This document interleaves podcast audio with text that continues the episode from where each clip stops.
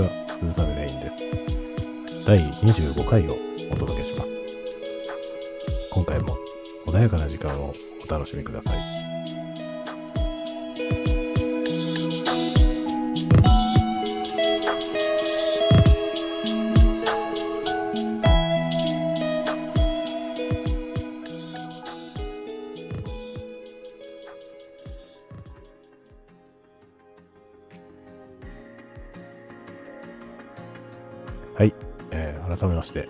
ちは。鈴雨レインです。あの、またですね、あの、ちょっと時間が空いてしまいました。えーえーまあ、そんなにね、空いてるつもりはなかったんですけれども、もう2週間以上、えー空いてしまった感じになりました。で、えーまたですね、あの、小説読本ご紹介シリーズというのを続けていきたいなと思っている次第であります。えー今日はですね、その名も小説読本というタイトルの本をご紹介しようと思います。で、これはですね、あの、もしかしたら、そう、その筋の、あの、えーマニアの方もいらっしゃるかもしれませんが、実はですね、この小説読本とか、えー文章読本というですね、タイトルの、えー本はですね、いろんな作家さんが書かれています。で、今日はその中から一つ、まあ私も何冊か持ってるんですけど、その中の一つ、えー三島由紀夫のものをご紹介したいと思います。えっ、とですね、今手元に持ってきたんですが、えー三島由紀夫の小説読本は中高文庫から出ております。で、え解説がですね、まあ、平野啓一郎さん、あの現代の作家の中ではですね、もう、え東西切ってのと言いますか、え三島由紀夫のね、え研究家、もう研究家といっても差し支えないぐらいのレベルで、えー研究されている。まあ、あのご本人は影響も受けているとおっしゃっていますけれども、えその平野啓一郎さんが、えー解説を書かれていますね。で、これをですね、私も持っているんですが、えこれはですね、どうやら、あのまあ、文章についてとか小説についてですね、三島由紀夫がいろいろなところに書いた文章を集めたものですね。で、私の手元にあるのが2016年の10月25日に出てるんですが、えーその時点で初版というですね、もう随分最近の本だなんですね。で、えー後ろのところにですね、あの、初めてのね、その公開された時の、えーどの文章が、え何年の何月にどこに載ったのかっていうことがですね、一覧で書いてあるんですが、あの、これがですね、時系列に並んでいないですね。これはどういう意図でこうなっているんだろうということはちょっと、えーわかりませんが、まあ、編集の意図があってのことだと思いますが、これによってですね、あのー三島由紀夫のその考え方の変遷みたいなことはですね、かえって分かりにくくなってしまっているんですね。時系列に並んでませんので、あの、なんていうのかな、次第にね、やっぱり人間生きてれば考え方は変わっていきますので、ま意見もね、だんだん変わっていくのが普通ですね。で、えー三島三島由紀夫もですね、やっぱりあの時によって言ってることが少しずつ変わって、もちろんね、あの一貫してはいるんですけど、あのまあ、なんていうのかな、次第にこう、達観していくというかですね、そういう、あの、視点の変化っていうものが見られるわけですけども、それが、あの、本としてですね、時系列に並んでいないので、あの、そこを踏まえて読まないとね、あの、なんていうのかな、えー三島自身の、えー変遷といいますかね、そういうものはちょっと、あの、見誤る可能性があるかもしれませんね。で、もちろんですね、この本は、あの、まあ、このシリーズでやってきております、その、えー小説を書いている人の小説読本としてですね、まあ、申し分ないものではあります。ただ、あのまあ、ご本人の小説感といいますかですね、そういうものを解説した本なので、えこれを見てですね、まあ、小説の書き方がね、えわかるのかって言えば、どうだろうなっていうね、もちろんこの三島由紀夫のやり方っていうものが垣間見えはしますけれども、それはですね、まあ、多くの人にとっては、あの刺激はあると思いますが、そのままね、具体的に使えるようなものではあんまりないような気はします。ただ、あの、なんていうのかな、あの、我が身を振り返ってですね、いろいろ反省すべき点はたくさん見つかるような気がします。ちょっとですね、これも、あの、各所引用しながらというかですね、ご紹介しながら、えちょっとね、あの、内容もご紹介してみたいと思うんですが、まずですね、いきなりもう書き出しから最高なんですね。一番最初がですね、えー、作家を志す人々のためにという、えー、章になっております。その一番最初の文、最初の一文ですね。えー、素晴らしいですよ。小説家には、えー、なりたくてなれるものではないと 書いてありますね。作家を志す人のためにっていうタイトルで、小説家っていうのはなりたくてなれるものではないと。もういきなりですね、えー、元も子もないっていうね 感じがしますね。で、えー、一応ですね、その後読んでみますと、あの、三島由紀夫という人はですね、まあ、他の多くの小説家の方と同じことをおっしゃってるわけですが、あの、小説家っていうのはなろうと思ってなるもんではなくて、えー、もうね、それしかなくて、ね、あの、小説家以外になれないから、小説家になるんだというね、ことを、え言っていますね。どっかにね、なかなかいい文があったんですよ。えー、あ、面白いですね。これですね。えー、なぜ自分が作家にならざるを得ないかを試してみる最も良い方法は、作品以外のいろいろないろいろの実生活の分野で活動し、その結果、どの活動分野でも自分がそこに合わないということがはっきりしてから作家になって遅くはないということを言ってますね。要はいろんなね、社会生活っていうものを送った上で、えー、どこにも当てはまらないから、えー、やれと。ね、そうなったら、えー、作家をやるべきだということを言ってますね。で、これはですね、あの、偶然なのか、あの、何なのかよくわからないですが、あの、私がですね、愛好する小説家の方はですね、えー、おそらくほぼ例外なく、あの、最初から小説家だった人というのはいないですね。あの、まあ、何らかの別の職業を、まあ、されていてですね、それを経て、あの、まあ、満を持してと言いますかね、あの、小説家になっている人が多いですね。ですので、あの、まあ、産方父さんぐらいかな。産方父さんは、えー、確かですね、あの、在学中にですね、あ高校生だったのかな高校の在学中に賞を取って、えー、すぐデビューされていますね。なので、あの、普通に会社員をした経験とかそういうのはないと思いますが、それ以外の方はですね、ほぼ私の好きな作家の方は大体、えー、最初から作家ではないですね。というような感じですね。で、えー、ここで三島由紀夫もそういうことを言っていると。それでですね、その次の章が、えー、小説とは何かという文章で、これはですね、素晴らしい、え文章です。これが結構長いんですね。で、この小説とは何かっていう文章がですね、えー、結構三島由紀夫の、え、後半、晩年にかけてですね、えっ、ー、とね、ちょっと出典を見てみると、これはですね、連載されていたみたいなんですけれども、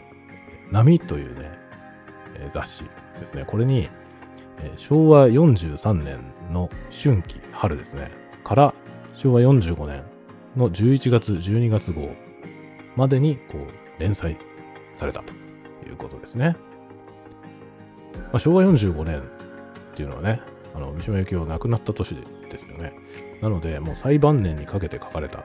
もの。なので、おそらく、まあ、本人のですね、あの、小説とは、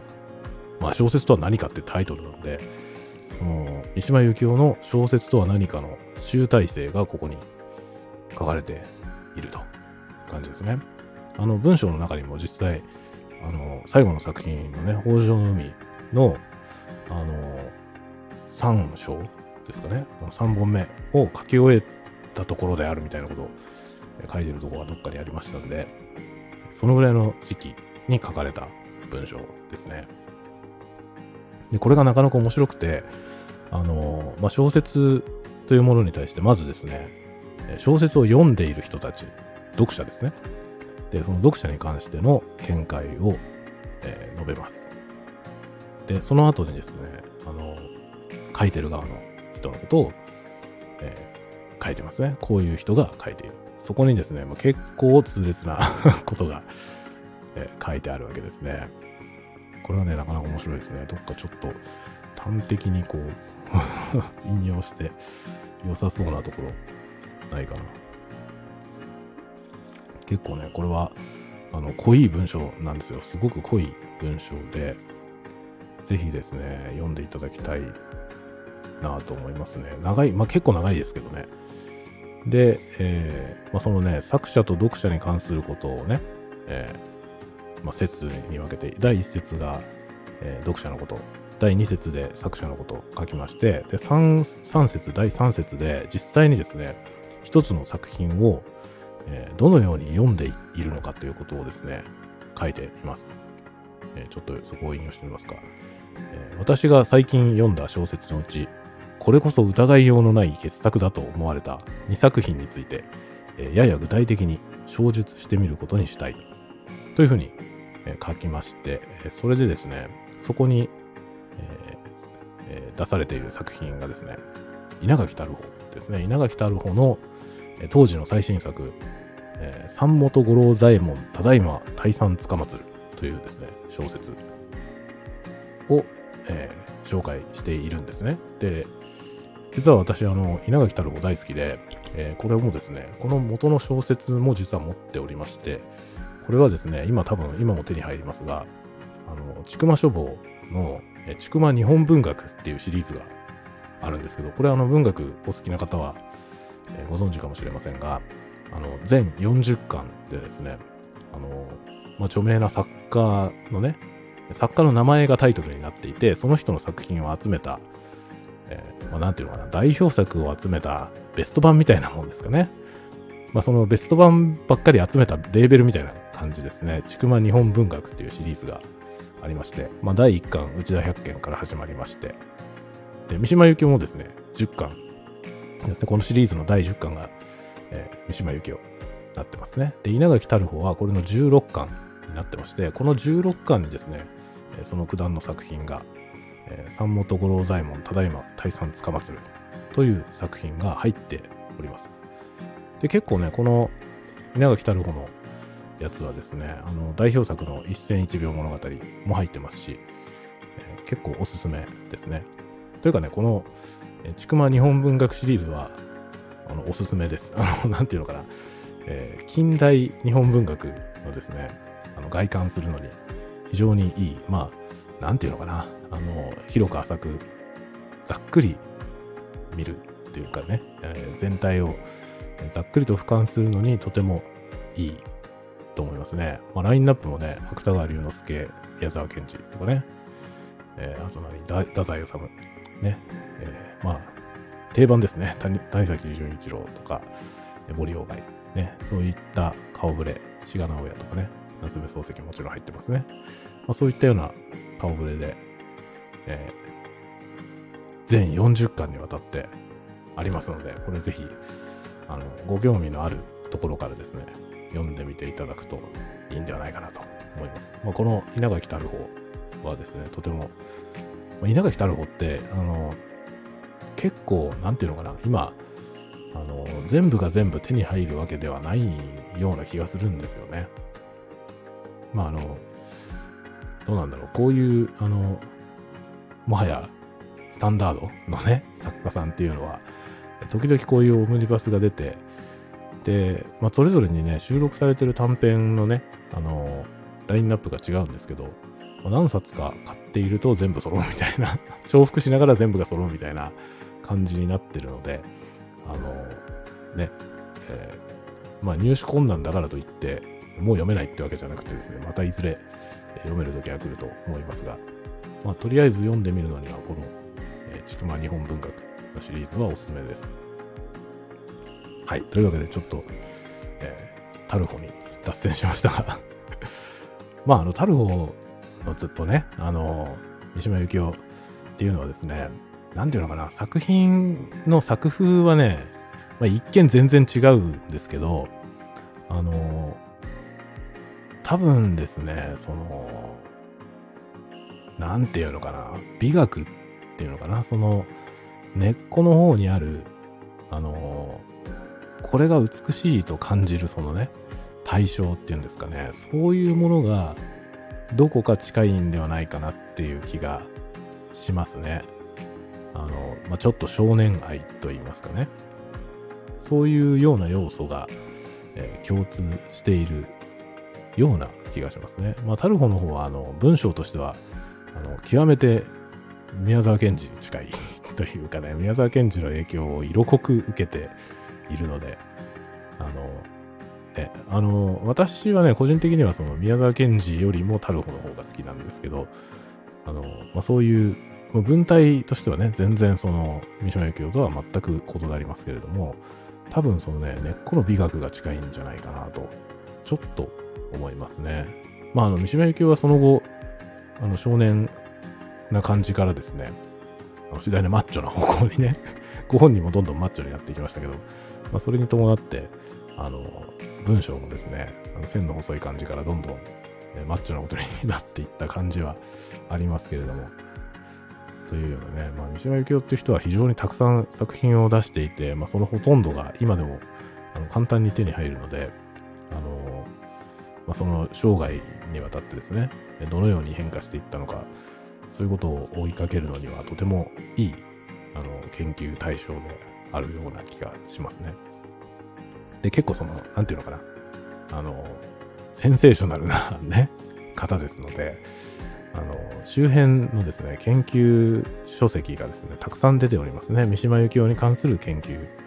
のものがいっぱい出ていますし、まあ、最近ではその平野啓一郎さんが、あの、結構、ね、三島由紀夫の影響を受けていることを公言されてますし、まあ、三島関連でよく登場してコメントされてたりとかもしますので、あの、まあ、そういうね、周辺の研究に関するものも、あの、まあ、見聞きする機会がありますので、ぜひ三島由紀夫はですね、あの、読んでみていただくといいんじゃないかなと思いますね。この小説読本っていうのは、まあ、あの、三島由紀夫の小説ではない作品なので、あの、あんまり手に取られる方はね、もしかしたら、あの普通の小説の作品に比べると少ないのかもしれませんが、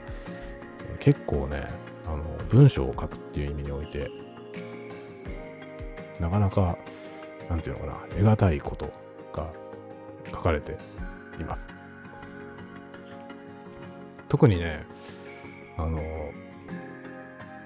まあ、良い文章とね、小説の違いっていうんですかね、まあ、そういうようなことに関してもですね、書かれていたり、あの、なかなかね、そこに言及しているものは、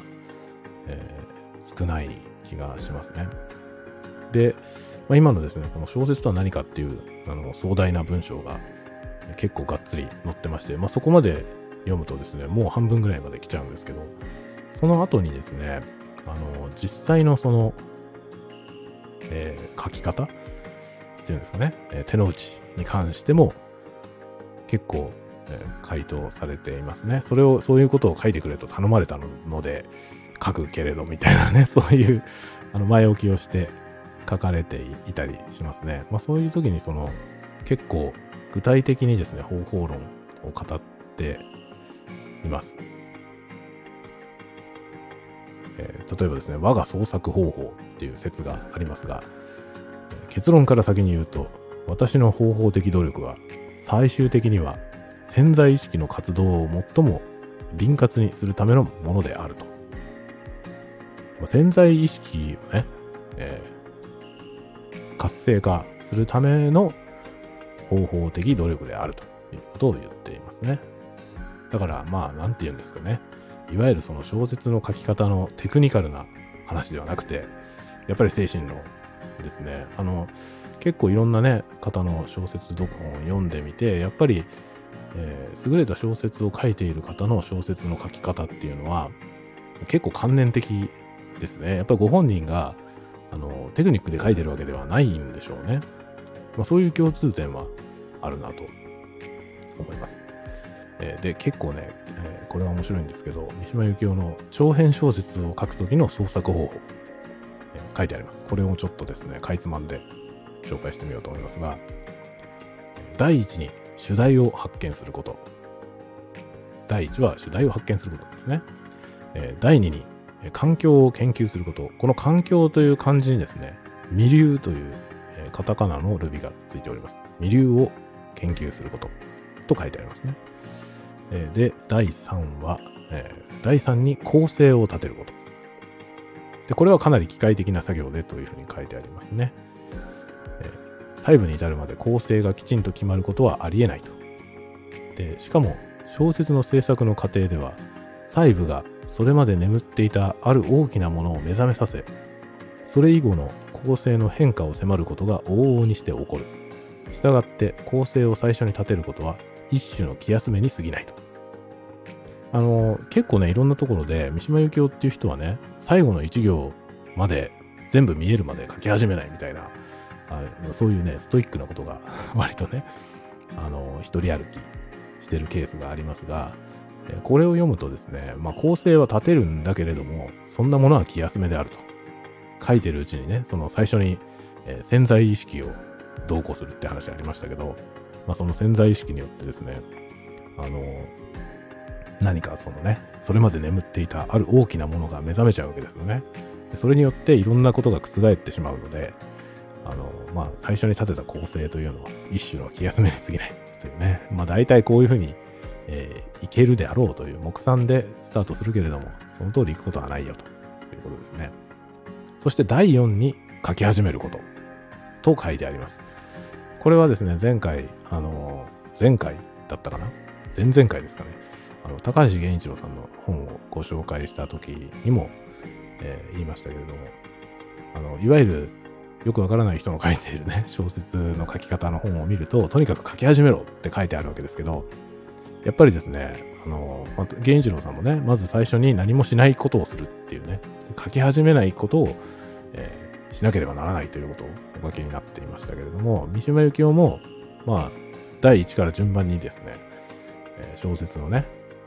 あの創作の手順を踏んできて、4番目がやっと書き始める。やっぱりね、あの、いきなり書き始めないわけですよね。この、この人たちはね。で、おそらくね、そういうことなんだろうと思うんですね。あの、書き始めるまでにしなければならない、えー準備がいろいろある。その準備は、まあ、ほとんどがですね、メンタルなものですね。で、えここは面白いんですけども、第4に書き始めることと書いてあって、え書き始めるのと同時に、今までの全ての準備、全ての努力は、一旦ご破産になる。あれほど明確に手のひらに掴んでいたはずの主題は、再び曖昧になり、主題は一旦身を隠し、全ての細部に地下水のように染み入っていく。最後に滝になってなだれ落ちるために。なるほど、と思いますね。深いですよね。やっぱりそのね、これ、思うんですけど、あの、最後に滝になってなだれ落ちるためにね、主題が身を隠すということは、あの、かなり底の方にですね、要するに地下水のように、あの、主題がですね、染み入っている状態になってから書き始めないと、滝のようになだれ落ちないですね、最後にね。そうすると、まあ、要は、あの、力のないものになってしまうわけですよね。書き始めて、ね、あのいきなり書き書き始めて、大してその地下水が溜まってない状態で書き始めると、ま最後に滝が落ちないわけで、そうすると、あの、読語感のですね、物足りないものになってしまうんではないかなと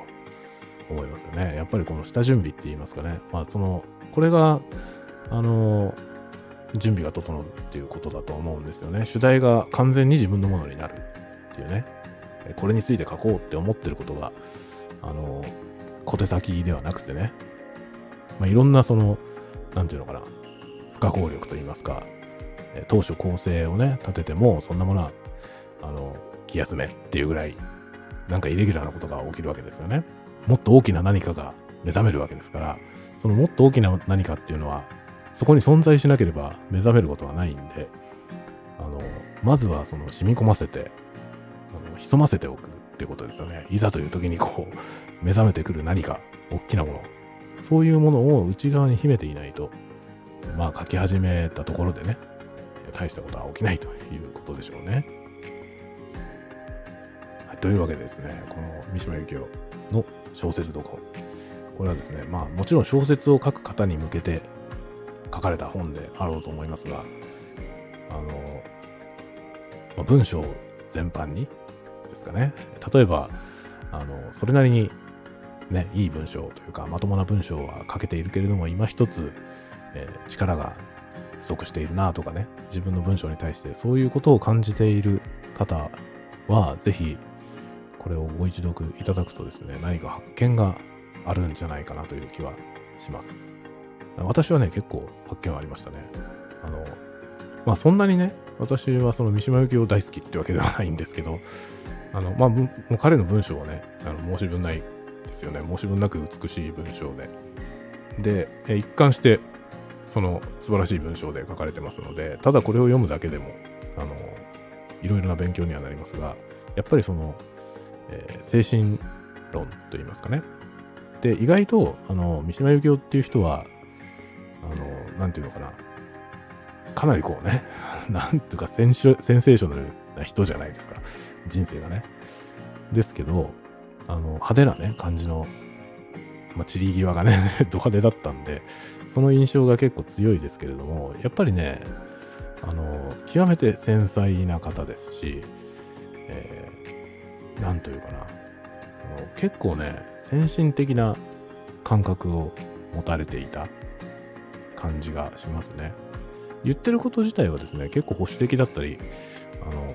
古い感覚だったりすることもあるんですけれども、あの、そのね、自分のこだわっている部分っていうのと、えー、ていうのかな、それが当てはまらない部分っていうものを結構冷静に見極めて、え意見を述べられていまして、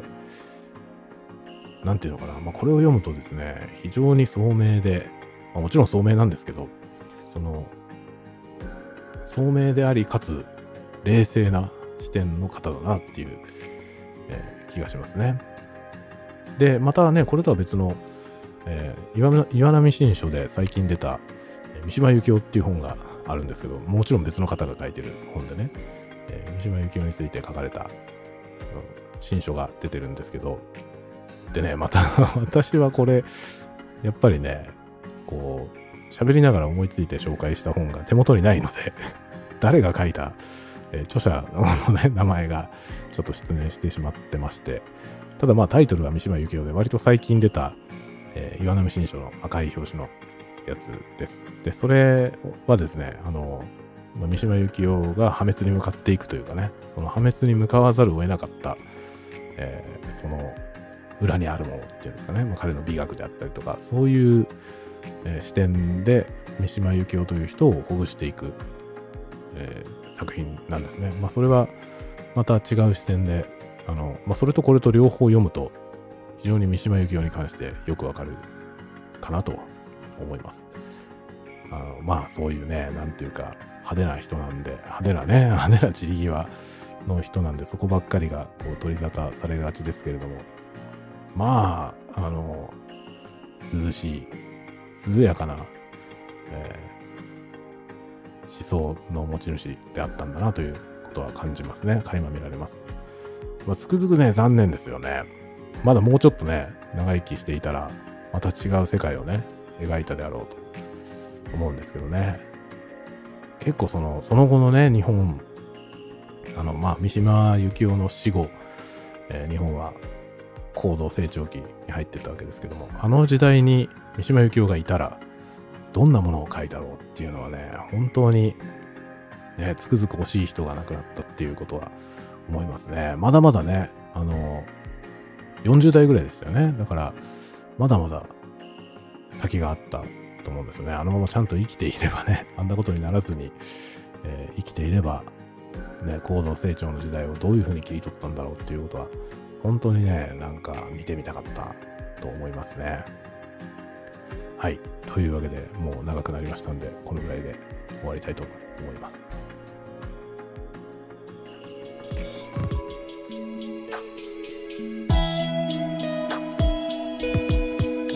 はい。いかがでしたでしょうか？今日は、えー、三島由紀夫の小説読本、中高文庫ですね。えー、700円。安いですね。あ、これこの値段で今も出てるのかな？ちょっとわかりませんがこれはそう、あ、でもそんなに古くないから、2016年に出てるんで、多分今もこの値段だと思います。700円ぐらいなんで、ぜひ、ぜひぜひ、お手に取っていただければなと思います。ではまた次回まで、皆さんが穏やかな